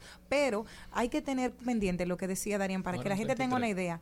Mil, mil, una tonelada lleva mil kilos. Entonces un kilo lleva 2.2 libras. Para que ustedes tengan una idea de la conversión. Ok, ¿y cuántas libras son entonces? Ay, mijo, yo no lo sé. Bueno, pero lo importante de eso y lo que llama la atención, Darían, es que ahí hay un ciudadano dominicano. Es Y un decir, colombiano. eso pudo ser cualquiera de nosotros, que está ahí eh, ah, en una mina atrapado. Hay un colombiano también. Y yo no he oído la primera pronunciación del gobierno. Yo me acuerdo cuando pasó lo de Chile. Ese caso lo dan, el caso de los chilenos, de, de los mineros chilenos, lo dan en las escuelas de negocio. película. Y explican cómo pasó y por qué Sebastián Piñera, que era el presidente en ese momento, arrancó de una vez para, para, para la mina y dio las declaraciones desde la mina y dijo, aquí está pasando esto, pero estamos poniendo el gobierno completo detrás de, de- de- de estos mineros para salvarlos, porque son ciudadanos chilenos, ciudadanos, habían de otros países. Sí, claro. Pero son personas que están ahí abajo y el gobierno, claro. mi gobierno, se pone detrás de este esfuerzo para tratar de solucionarlo y por esa cobertura mediática, por ese apoyo del gobierno fue que eso se pudo resolver. Ahí el llegaron... mundo- el mundo entero se puso a una. Hermano, llegaron profesionales, llegaron profesionales de todos los países, de las mineras más grandes del mundo. Sí, sí. Habían tres equipos trabajando para, para Y buscar un camino, tres equipos diferentes. Es caso de estudios en universidades. Es lo que te digo, llegaron Sí. tres de equipos diferentes. pensamiento y de, y de resolución Oye, de conflictos. Yo no de sabía. Sí, pero Tres equipos diferentes había ahí buscando la manera de, de llegar a donde ellos estuvieran, porque primero había que localizarlo, Sí. pero tampoco se podían hacer movimientos de tierra muy fuertes porque tenían mucho peso arriba. Tú no sabes en qué lugar estaban. Había que buscar la manera de mandarle la comida. Nada más buscar la manera de, de llevarle la toda comida. la familia Y sacarlo a- Afuera en un campamento. ahí que cualquier error No, que montaron un negocio allá afuera y vendían empanadas. sacaron Sí. uno a uno. Y para que tengan una idea, son 11 mil libras de tierra que tienen encima. Para que sepan, son las 5 mil Mira, e- eso, toneladas. e- eso me, me aprisiona el pecho. Inmediatamente tú me dices una cosa como es. O sea, Es eso para no- que la gente vea la, la magnitud. Señores, pero- y nosotros en todo menos en misa. Eso no es ni, ni tendencia. No es tendencia. No es tendencia. Y, nadie Y debería ser de la eso. principal tendencia. Son dos seres- seres que humanos que están ahí Hasta abajo. que salgan. Eso es, nadie quiere ser parte de los procesos. Sí. Cuando salgan todo el mundo, El yo tenía mis oraciones. Sé que hablaste de eso, pero el presidente Luis Abinader, Luis Abinader no se ha trasladado El al lugar. ministro de Yo no lo Energía he escuchado, no lo he visto. Es raro que, Debería hacerlo. que el presidente no lo haya hecho. Pero también, para terminar con las tendencias, tendencia a Donald Trump. Mi ídolo. Tu ídolo. ¿Tú sabes lo Mi último que hizo tu ídolo. Tú sabes ¿Qué? que hace una semana, hace una semana y algo, falleció su primera esposa, Sí, Ivana. Ivana. La madre de, de Ivanka, De Ivanka. de Eric y de Donald Jr., Sí. creo.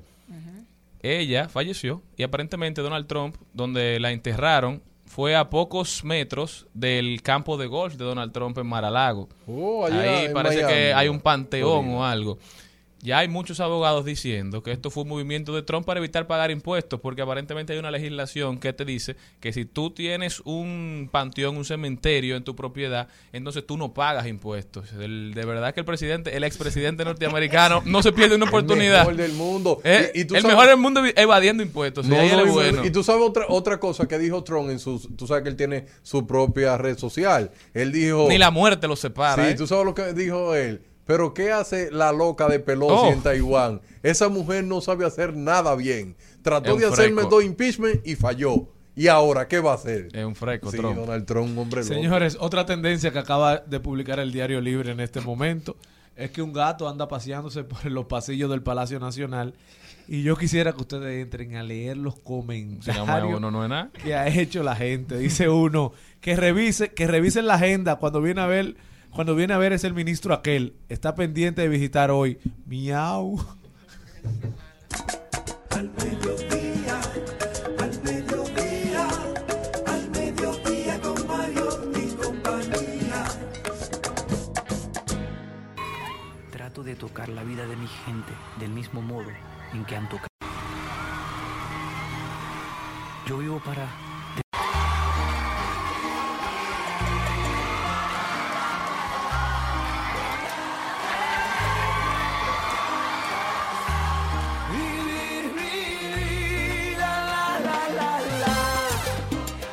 El flaco de oro, nuestro querido Mark Anthony, viene a reencontrarse. Atención, señor Charlie Mariotti, por favor.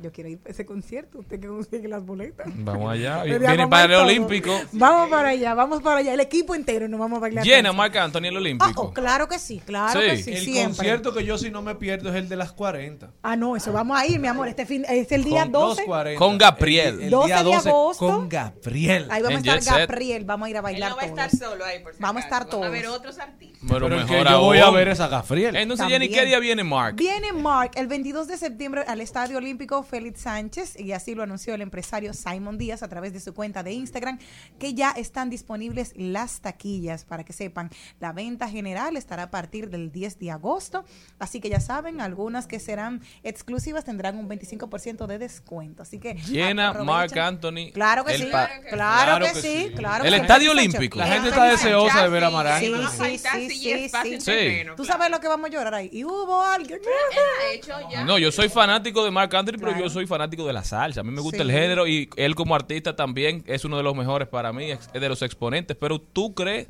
Sí. que Marc sí, Anthony sí, llena el sí, Olímpico. sí. Yo estoy seguro que sí. Señores, son como cinco las personas que han llenado el Olímpico. Ey, no me tiren. a- Tú ves. Por eso que no se puede hablar con ustedes. Él lo Eh, llena. Le encanta el otro amor.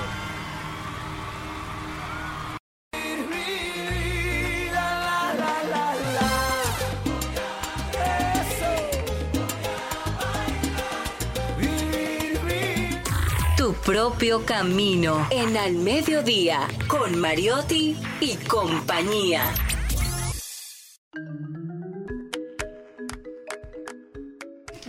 Ya está con nosotros nuestra invitada de hoy de Camino Propio. Ella es Sayuris Bonet. Ella es fundadora y gerente de Una Vaina Verde. Bienvenida, Sayuri. ¿Cómo estás? Muchísimas gracias por el espacio. Yo estoy bien, viéndolos a ustedes también bien. Sayuri, ya sembré mi lápiz. Ya. Claro. En tres semanas empieza a germinar. Acuérdate de echarle agua y sol. Pero no creas que él lo gastó. Él lo rompió y lo sembró. No ha escrito nada, ¿eh?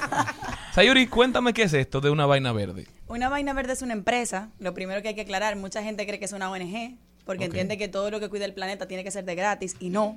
Nosotros somos una empresa con fines lucrativos y educamos y asesoramos en sostenibilidad, pero de una forma muy fuera de lo tradicional. Empezando por el nombre. ¿De dónde Sí. sale el nombre? El nombre sale de quien fue el cofundador al inicio, eh, Chris Caput, un holandés con ocho años en el país, que llegó a República Dominicana y todo el mundo era fulano y todo era una vaina. O sea, él le tomó un tiempo entender lo que era vaina y cuando estamos buscando nombre para la empresa, eh, caímos en cuenta de que vaina para el dominicano puede ser cualquier cosa. Y eso es justo lo que queremos promover con la empresa, que cualquier vaina se puede hacer sostenible y se puede hacer verde si uno lo piensa y toma mejores decisiones. Pero bien. Me encanta. Me gusta tu apellido. Tú eres de, de, la- de, de- del fami- familia del deportista. Bonet. Ajá. Probablemente sí, yo no lo conozco y yo siempre hago bromas con eso porque la gente tu apellido es- Zacarías es, de dónde Sí. y yo digo bueno mi apellido es francés según mis ancestros verdad mi abuelo pero también puede ser haitiano No, pasa que- nada. no, hay- no pasa Por nada eso no hay que pelear. Eh, y es una sola familia la verdad llegaron al país tres hermanos probablemente somos familia Cuéntame de las empresas que se han acercado a ustedes para que los asesoren a nivel de sostenibilidad. ¿Qué han, cómo, cómo han, se han buscado esa vaina verde? ¿Cómo lo han podido integrar a sus empresas? ¿Y qué tipo de empresas pueden acercarse a ustedes? También es una buena pregunta. Así como Fumi Smart, que es muy inteligente esa fundación. Buen, sí. Buenísimo. En una vaina verde nosotros ofrecemos servicios de educación y asesoría en sostenibilidad. Entonces las empresas se acercan por la asesoría para buscar, primero conocer en qué pie están parados. Nosotros tenemos un servicio que es un diagnóstico de línea base, como si fuera una auditoría, una fotografía con en base a estándares internacionales de buenas prácticas, no en base a la ley, porque obviamente la ley tiene que ser lo primero, pero aquí hay muchas empresas que ni con la ley O cumplen. sea, certificación ISO. Exacto, de sostenibilidad. parecido. En sostenibilidad tenemos el GRI, GRI, que es una metodología de reporte, y tenemos el ISO 26000, que aunque no es certificable, es- un estándar de referencia. En base a ese estándar, nosotros le tiramos esa fotografía a la empresa, vemos en qué pie están parados y armamos un plan de acción para encaminarlas hacia la sostenibilidad. Hay muchas empresas que lo quieren hacer de verdad, hay otras que solo quieren greenwashing y quieren pagar para que le den un reporte. Entonces, una Y verde publicar trabajamos- eso. Y comunicarlo, y ponerse un teacher lindo y tirarse una foto. Pero, por ejemplo, ¿qué tipo de cosas ustedes, por ejemplo, le recomiendan a las empresas? Bueno, eh, ustedes tienen que empezar a reducir esto, a colocar esto, a que sus empleados tengan esta mental- mentalidad también, porque es muy fuerte. O sea, comenzar a educar a una persona que en su vida habían reciclado, que no saben cómo hacerlo, que no... y que, quizás no ven el, el impacto económico, o sea, de, de recepción económico. Y el mal gasto que hay en las empresas con el papel, con las tintas, con el lapicero, que quizás lo ven insignificante, pero hay mucho mal gasto. Entonces, ¿cómo ustedes en esa parte podrían eh, asesorar a, las- a las empresas? Buenísimo. Eh, la parte de auditorías es en cuatro macro áreas. Una es económico, la parte de fiscalización, de anticorrupción, de transparencia, de cómo se evidencian las cosas, eso se toca. La parte ambiental, sobre todo enfocado en el uso de los recursos y la, el, el impacto de tus operaciones por el producto o servicio que generes en términos de emisiones, de uso de agua, de recursos, de erosión, de sedimentación costera, etcétera. Y tú preguntabas que a qué tipo de empresa va enfocado el servicio. Puede ser cualquier tipo de empresa, porque nosotros adaptamos la metodología a la razón social. Por eso nunca es igual, no una receta. Sería un muy mal médico que a todo el mundo le indique lo mismo cuando somos Se gente han visto diferente. casos. Se han visto muchos casos. Pero nosotros hacemos todo tailor-made, hecho a la medida. Uy. Entonces, en la parte ambiental, eh, enfocada en recursos y en impacto de las operaciones. En la parte económica, transparencia y corrupción. En la parte social, derechos humanos, inclusión, diversidad. Entonces, en la parte, el, el otro componente es de gobernanza, que es de cómo la empresa maneja lo que hace, cómo la empresa comunica lo que hace, cómo reporta lo que hace y cómo reporta todo, no solamente lo bonito. Ay, ay, perdón. No, pero ahí vamos con, con el tema de cómo se comunica. Cada vez más los consumidores se ponen más exigentes con este tema de, de que los productos que consuman sean amigables al medio ambiente, que las empresas tengan procesos amigables al medio ambiente sostenibles. ¿Cómo tú le explicas a un dueño de empresa que quizá no entienda la necesidad de hacer sus procesos más sostenibles, que eso lo va a beneficiar no solamente hacia los ojos de su consumidor, pero que también puede generar, eh, digamos, mejores mejor manejo de los recursos, puede, que puede generarle ingresos, que puede ser rentable económicamente ir y volverse verde? Tú diste en el clavo. La forma de hablar con el gerente, con el dueño, con el propietario, con el inversor de una empresa es por el dinero. Hay mucha gente romantizando los temas ambientales, mucha gente diciendo, mira, tú tienes que hacer esto porque hay que ser bueno con el planeta.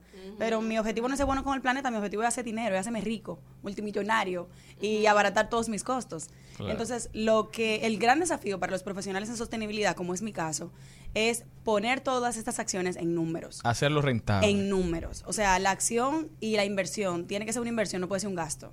O sea, tiene que tener un retorno o directo porque me ahorro eh, me ahorro dinero en Yo mejorar quiero, mis yo operaciones. quiero una empresa para contratarte. No me falta la en hacerlas empresa. más eficientes, gracias. O por lo menos me, ha- me crea un impacto reputacional que me incremente las ventas, que es lo que tú decías.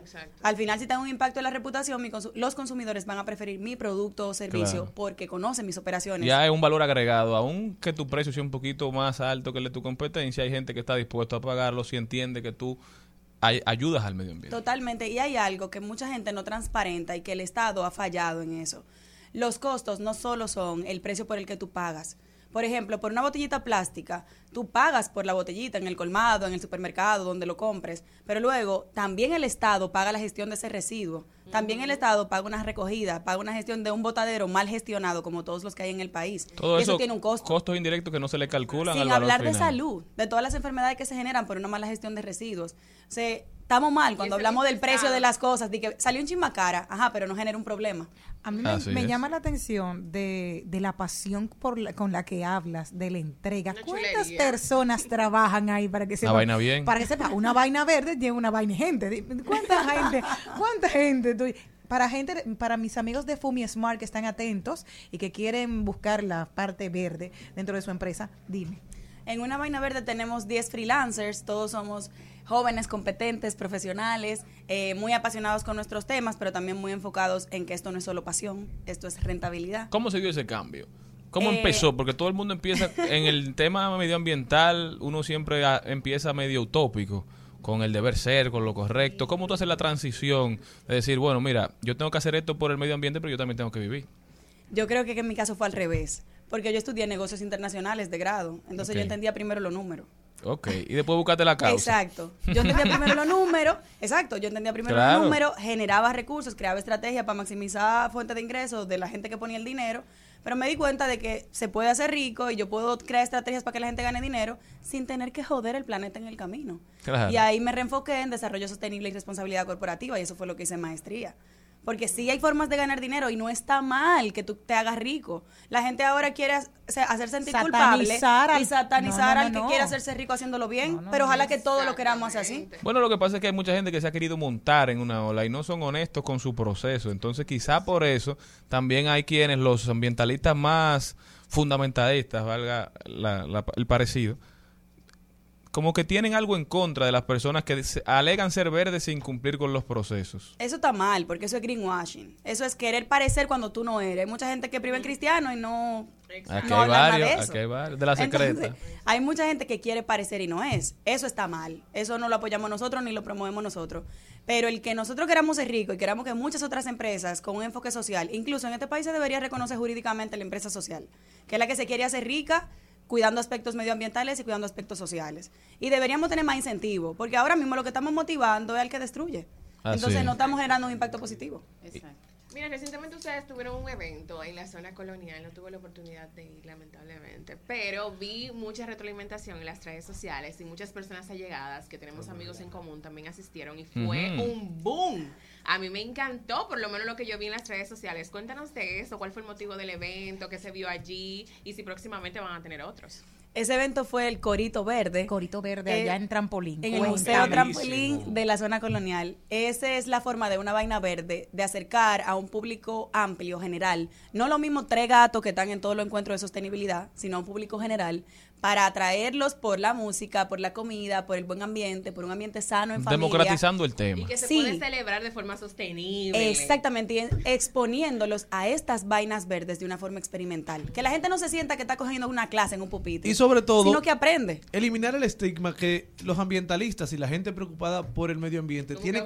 No, no, no. Y, Ay, y sí. la gente lo, lo identifica mentalmente, una concepción humana del dominicano, de que tiene una, un- una forma de vestir, una forma de Sí. ser, que son super hippies por, por ser protectores del medio ambiente. Exacto. Exacto. Todos son vegan, vegetarianos, Exacto. la gente más green, ahorran el agua y no se bañan. Ay, Nada no. de eso es No, no, así. no. Y no se ponen desodorante. Darían, ah, pues Darían, yo no sabía se que tú eras así. porque le hacen- Tú eres amante del medio ambiente, Darían. Mira qué triste Yo no sabía. Nada de eso es así. Y eso es lo que queremos lograr con el evento. Con el Corito Verde queremos atraer a un público diferente que venga para disfrutar, para disfrutar un bonche, un can, un coro, pero que aprenda de sostenibilidad en el proceso. Convertirlo en el nuevo normal. Sí.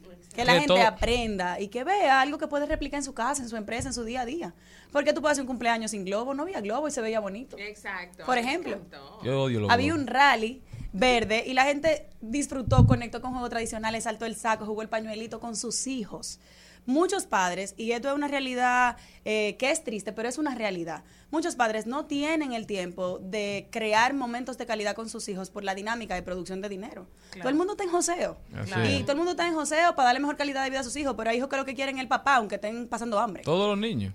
En- eh, ¿Tú entiendes? Entonces, crear espacios de ese tipo de integración que además te enseñen cosas positivas como sostenibilidad es nuestra apuesta. ¿Y cómo tú ves que va la juventud dominicana en ese aspecto? ¿Qué tú entiendes que debe hacer el Estado para promover una cultura de sostenibilidad? Porque, como tú bien dices, tú tuviste que hacer estudios, tú tuviste que llegar a un nivel muy alto académicamente para entender todo lo que tú hoy nos explicas. Entonces, esta nueva generación tiene el compromiso de ser mejor que los anteriores porque el, el planeta ya está dando demostraciones de que está casi resolviendo el problema por motus propios. La madre naturaleza está casi cansada de nosotros. Entonces, si no empezamos a portarnos bien, probablemente vamos a pasarla muy mal. Terminará escupiéndonos porque ya está harta de nosotros hace rato. Totalmente. Mira, al Estado le toca hacer cumplir lo que está escrito. Eh, hay muchas cosas escritas en este país. Hay veces que a nivel legislativo uno cree que está como en Noruega, por allá, como en un país nórdico, escandinavo mínimo, pero no. Entonces hay que hacer cumplir la ley. Hay una ley de divulgación y educación ambiental promulgada que salió muy cerca de la ley de manejo y procesamiento de residuos sólidos. La ley de procesamiento no es solo fideicomiso, no es solo recaudar, le están cobrando a las empresas, pero ¿qué vamos a hacer con ese dinero? Eh, educación y divulgación ambiental hay que promulgarlo, eh, que eso sea parte de la currícula educativa a través del Ministerio de Educación en todos los grados también, que tengamos especializaciones locales aquí de ciencias ambientales. O sea, estamos mejorando. No, no quiero sonar negativa porque estamos mejorando. Hemos avanzado, pero nos falta mucho mambo todavía. Pero yo creo que contigo, con empresarios y emprendimientos como este, vamos por buen camino. ¿Cómo puede una empresa que quiera comunicarse con una vaina verde hacerlo? Puede entrar a las redes sociales y las usa, arroba una vaina verde, tenemos presencia en todos los canales y en el enlace que está como principal, ahí van directo a nuestras formas de contacto divers- diversas. Si no, pueden ir directo a Google y poner arro una vaina verde y los va a llevar a la página web www.unavainaverde.com. Señores, ya, mira, antes salían vainas, guandules y todo lo que es vaina verde realmente. Y ya salimos nosotros de primero. Vamos, felicidades.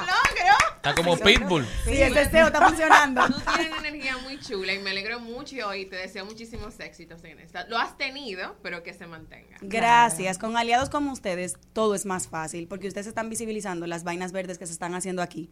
Mucha gente cree que todavía estamos en pañales y no. Ya nosotros hacemos ropa aquí de todo. Ay. Sayuris Bonet de Una Vaina Verde estuvo con nosotros. Muchísimas gracias, Sayuris. Este programa es tuyo. Somos aliados de tu causa y estaremos trabajando juntos, Dios mediante. Continuamos. Estás escuchando Al Mediodía con Mariotti y compañía. Rumba 98.5, una emisora RCC Media.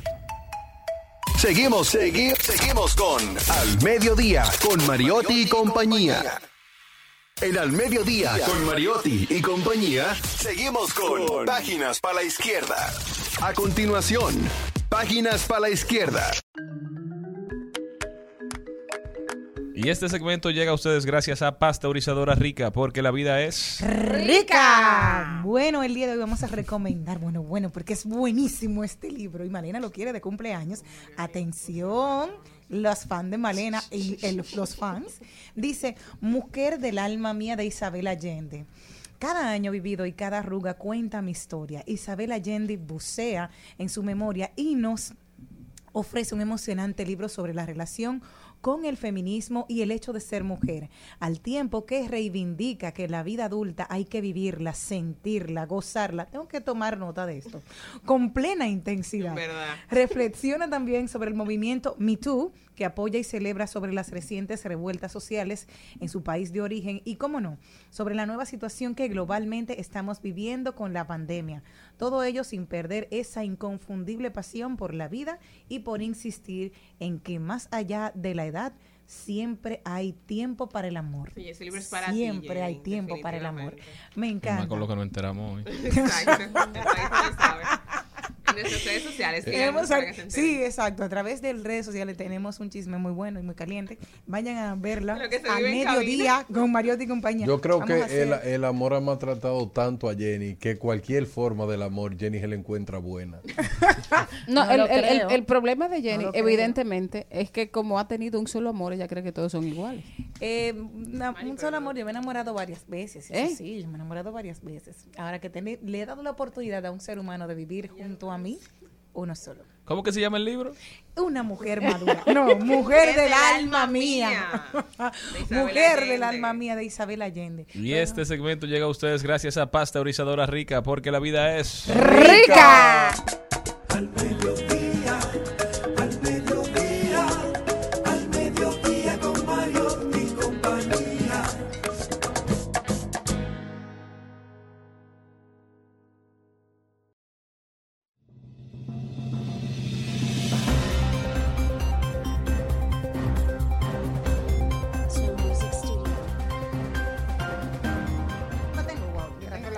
Y vámonos para Estados Unidos, donde Joe Biden enfrenta grandes críticas porque su gobierno ha anunciado que con- continuará una parte del muro de Donald Trump, Darian Vargas. Joe Biden, que fue un crítico acérrimo del muro que estaba haciendo Donald Trump entre la frontera de Estados Unidos y México, ha anunciado que van a hacer una parte de- del muro que está en. Arizona, en. Arizona. Mucha gente diciendo que cómo va a ser posible, los demócratas todos en contra. El gobierno de Biden ha dicho que el muro, la parte del muro que van a completar es para que la gente no cruce por un río que es muy peligroso, es decir, que es protegiendo a los migrantes que cruzan la frontera por ese río, que ese es el fin de ese muro, para que la gente no lo haga. Durante mucho tiempo Joe Biden fue de los que, que dijo que un muro no para personas, aparentemente ahora cambió de opinión. Ha enfrentado fuertes críticas porque la gente dice, bueno, si tú lo que quieres es ayudar a los, a los inmigrantes que están cruzando la frontera, ¿por qué no, en vez de un muro no haces un puente? Si tú lo que quieres es salvaguardar su seguridad. Entonces, por eso hay quienes han dicho que eso es mentira. Que lo que está detrás de eso es la reelección del senador demócrata del estado de Arizona, que es un lugar donde muchas personas están pidiendo que se termine el muro y ellos quieren proteger más el Senado norteamericano de republicanos que a Estados Unidos de inmigrantes ilegales. Eso dicen, por eso Joe Biden está caliente. ¿Qué más tenemos? California, señores, saben que es una de las plazas donde la gente va con calor, más bikinis y todo, porque es como la emblemática de las historias, siempre que tienen que ver con playa, mar y todo, y, personas. Pues el gobernador de California, Gavin Newsom, declaró este lunes estado de emergencia con el fin de agilizar las labores de combate a la viruela símica, convirtiéndose en la segunda entidad de Estados Unidos que aplica esta medida en los últimos tres días. Esto llama muchísimo la atención ya una persona que fallecía en Perú de precisamente de viruela símica, pero se especificó que era una persona que había abandonado su tratamiento del VIH-Sida y que, como la viruela encontró este cuerpo debilitado por la enfermedad, pues aprovechó y finalmente murió. Entonces, ellos sí están tomando las medidas porque ya se había declarado de Estados Unidos Nueva York y ahora California. Me voy a Chile. ¿Cómo? Apareció un agujero ¿A dónde? de 64 metros de profundidad y 32 diámetros. ¿De la nada? De ancho, de la nada. Están haciendo investigaciones a ver si hay sea, agua un subterránea. Un, un agujero enorme, enorme. Y gracias a Dios solo le quedaba una comunidad a 600 metros. Y, y apareció de un día hacia otro. Durmieron, se despertaron y Un encontraron hoyo. un agujero de ese tamaño. Yo me voy de ahí. ¿Cómo qué tamaño es eso, más o menos? Bueno, que la gente se dimensione. 64 metros de profundidad. Es que no hay con qué, algo con qué compararlo aquí en la ciudad, pero eso sería como tú tener eh, 64 metros de altura. el Burj Khalifa que se llama, ¿verdad? Como Sí. tres veces el acostado. ¿Qué? Bueno, esperemos que aquí no llegue eso. No, yo, yo espero que no.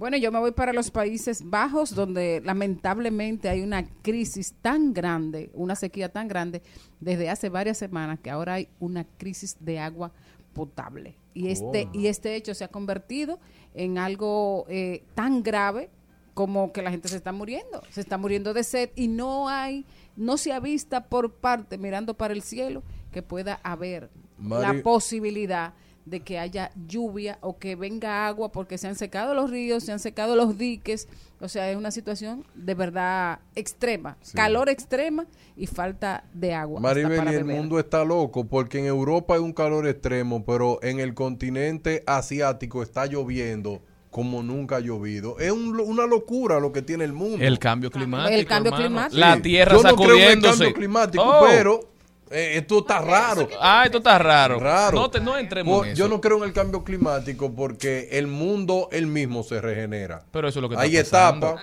buenas y malas. Ejemplo, en los años, eh, eh, ¿desde cuándo es que se mide la temperatura? No tenemos tantos años midiendo la temperatura. Realmente no sabemos si se calentaba igual. Y ahora estamos en un génesis, vuelve, va y viene. Entonces, Yo siempre he creído en son eso. especulaciones del hombre que más sabe de datos en este país. Él está especulando. Lo que sí podemos tener por cierto es que hay cambios de temperatura que antes no se daban. En el- vamos a ponerlo en, en, De- en desde- 10 años. No, pero no te lo- ¿desde no, qué se mide? No te lo voy a Diga poner, palabra, pero no te lo voy a poner desde que se mide, te lo voy a poner más cerca aún. Te lo voy a poner los últimos 50 años. Bueno. Entonces, los últimos 50 años, donde hacía calor, ahora está haciendo un calorazo. Eso es verdad. Donde hacía frío, está haciendo un friazo. friazo. Donde no llovía, está lloviendo. Donde llovía, no está lloviendo. Cambios climáticos que lo que evidencian es que la Sí. madre tierra se está revolteando. Y la extinción de muchísimos animales, Darian. Pero extinción de qué? ¿Cómo Pero que de eso es qué? producto del hombre, no tiene que ser producto de, No, de- no, de la el hombre es el principal depredador a Así través de la es, historia. Pero Malena, que no, pero hay, lugares donde el hombre no llega, donde el hombre no va, que hay animales que ya no pueden subsistir. ¿Por qué? Porque la flora que existía ahí ya no existe, está extinguiendo. Y no por falta, no porque el hombre El ha llegado.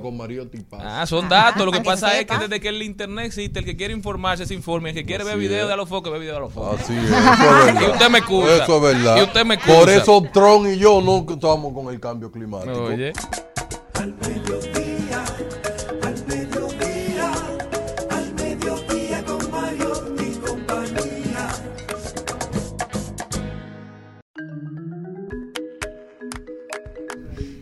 Mire, señor Mariotti Paz, yo quiero plantearle dos cosas para ver cómo usted lo puede generar esto en el sistema. La primera, eh, República Dominicana como país, siempre, siempre yo he escuchado una frase en los barrios que yo tengo que salir del barrio para poder ayudar a mis padres, ¿verdad que sí? Y hay otra parte que yo lo he visto, es la siguiente, que hay muchos padres que crían su hijo para que lo saque de la pobreza, ¿verdad que sí?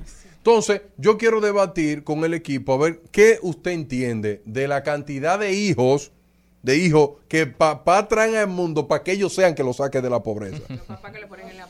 Yo no creo que tiene ese fin, pero al final todo ser humano aspira a estar mejor de lo que está. Eso es naturaleza humana simple. Entonces, como padre, uno siempre quiere también que sus hijos lo superen. Tú trabajas y te esfuerzas para darle a tus hijos lo que nunca tuviste. No es necesariamente que te mantengan, es simplemente que vivan mejor que tú, que sufran menos, que puedan construir sobre la base de lo que tú has sembrado, de- lo que tú has construido. Eso es la naturaleza humana, querer prosperar, querer lo mejor para ti, que quizás la vida te presentó unas situaciones que no te lo permitieron.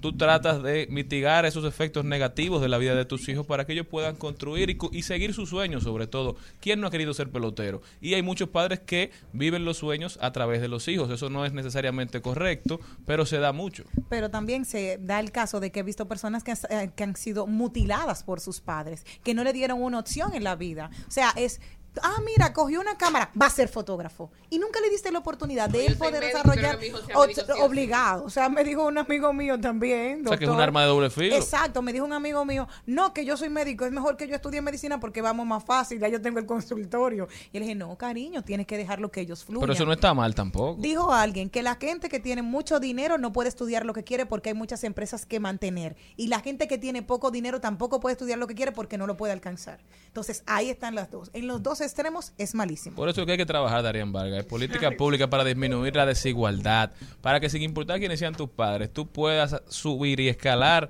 económicamente, socialmente, mantener tu familia dignamente y hacer lo que amas. Y que el principal problema de la desigualdad no solamente es en República Dominicana, el problema es mundial. Y por Así eso que es. yo le invito a la persona que para enfrentar desigualdad se tiene que apelar a la educación. Con mucha educación tenemos menos desigualdad. Eso es. Eso- Brillante, eso- Darían eso es Vargas. así, eso es así. Te queremos mucho. Al mediodía, al mediodía, al mediodía con Mario y compañía.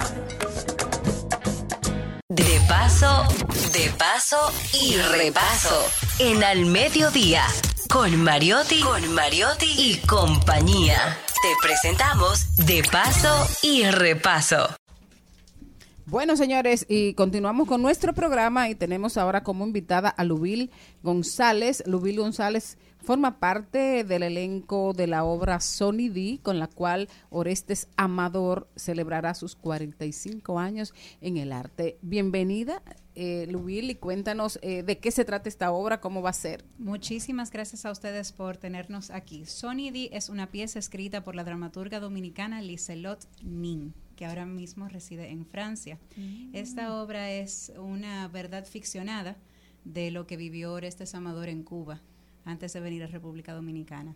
Entonces cuenta esa, ese paralelismo entre el personaje de Minino, que soy yo, y el personaje de Sonidi, que es él. Sonidi va a terapia porque su mujer lo obliga, porque él ha perdido la cabeza. se maquilla como ella, se pone la ropa de ella, entonces ella lo manda al psiquiatra a que lo atienda. El psiquiatra lo interpreta Tony Almond. Ay, qué chulo. La esposa le interpreta a María del Mar, María del Mar. la cantante de jazz, Ah, ok. que es espectacular.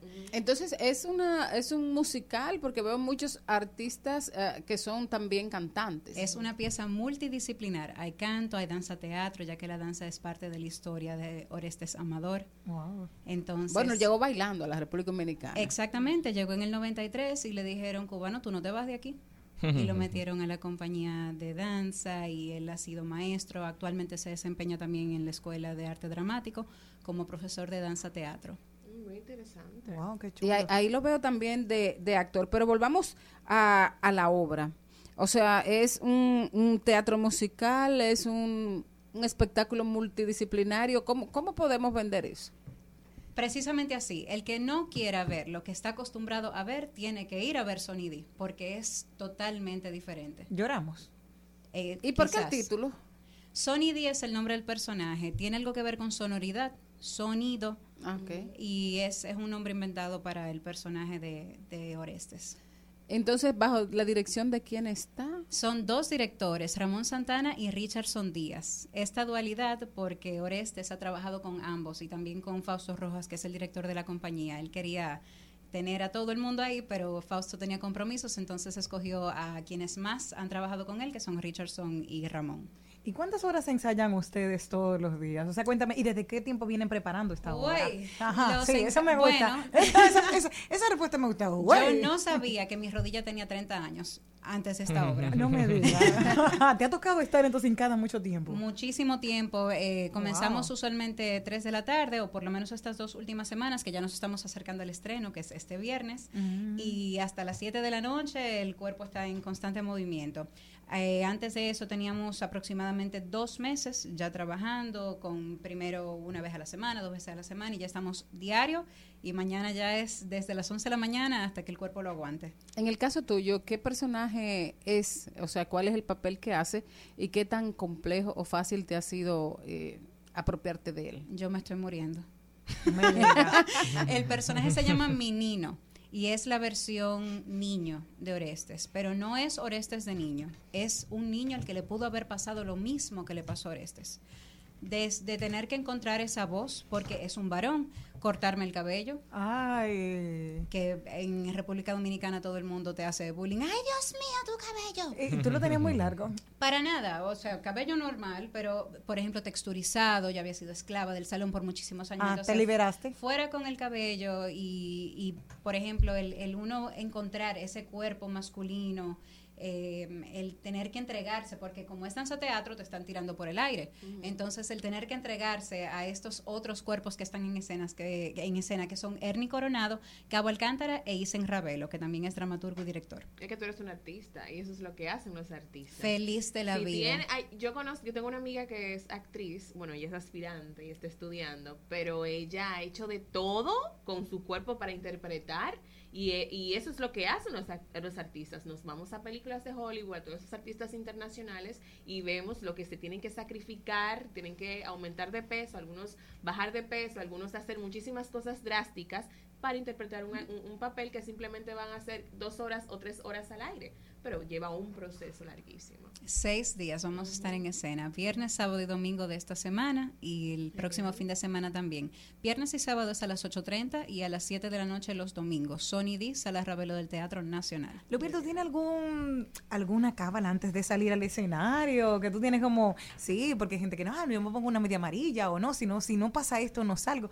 ¿Cuáles son los truquitos? Depende del personaje. Ajá. Los truquitos son dormir bien, Ajá. porque cuando el cuerpo está cansado uno se puede equivocar feo en escena, hidratarme bien también y ensayar, calentar el cuerpo. Yo co- confío en que lo que yo le doy a mi cuerpo, eso él me va a devolver. Entonces, estar con mis actores, orar, obviamente, entregarse, ya que uno se debe a su público y es un privilegio estar en escena. Uno no puede desperdiciar eso. Darlo todo. Ay, sí. Pi- yo. pienso, pienso obligatoriamente, eh, al pensar en esta obra, tal y como tú la estás describiendo, eh, en la música. Me imagino que tendrá la música un papel importante dentro de este contexto. Claro que sí. ¿De El se- equipo técnico es maravilloso. Badir González es el músico de esta pieza.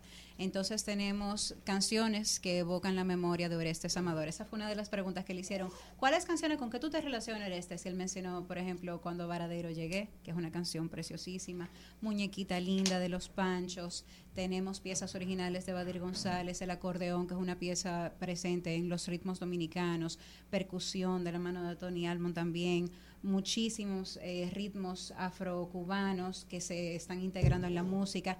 Las coreógrafas son Daime del Toro y Patricia Ortega de la compañía de danza contemporánea. Absolutamente son diosas de la danza. Y tenemos en luces a Ernesto López, tenemos en vestuario a Juan Carlos Tavares.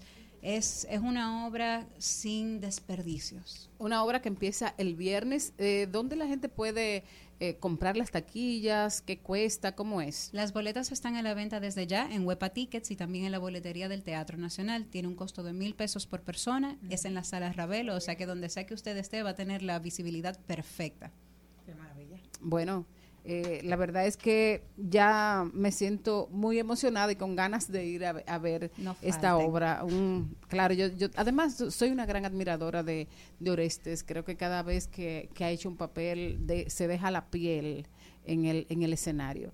Y además en estos días ha estado también grabando películas, o sea que él sigue en la República Dominicana extendiendo su carrera por otros ámbitos del arte. Lubil, muchísimas gracias y, y por supuesto que, que la gente no se pierda a, a Sony D y esta apuesta, nueva apuesta del teatro y, y en honor a una gente que lo ha dado todo por, por el arte. A Orestes ustedes. Amador. Muchísimas gracias, los esperamos. Gracias. Hasta mañana, pueblo dominicano, si Dios quiere. Hasta aquí, Mariotti y compañía. Hasta aquí, Mariotti y compañía. Hasta mañana. Rumba 98.5, una emisora RCC Media.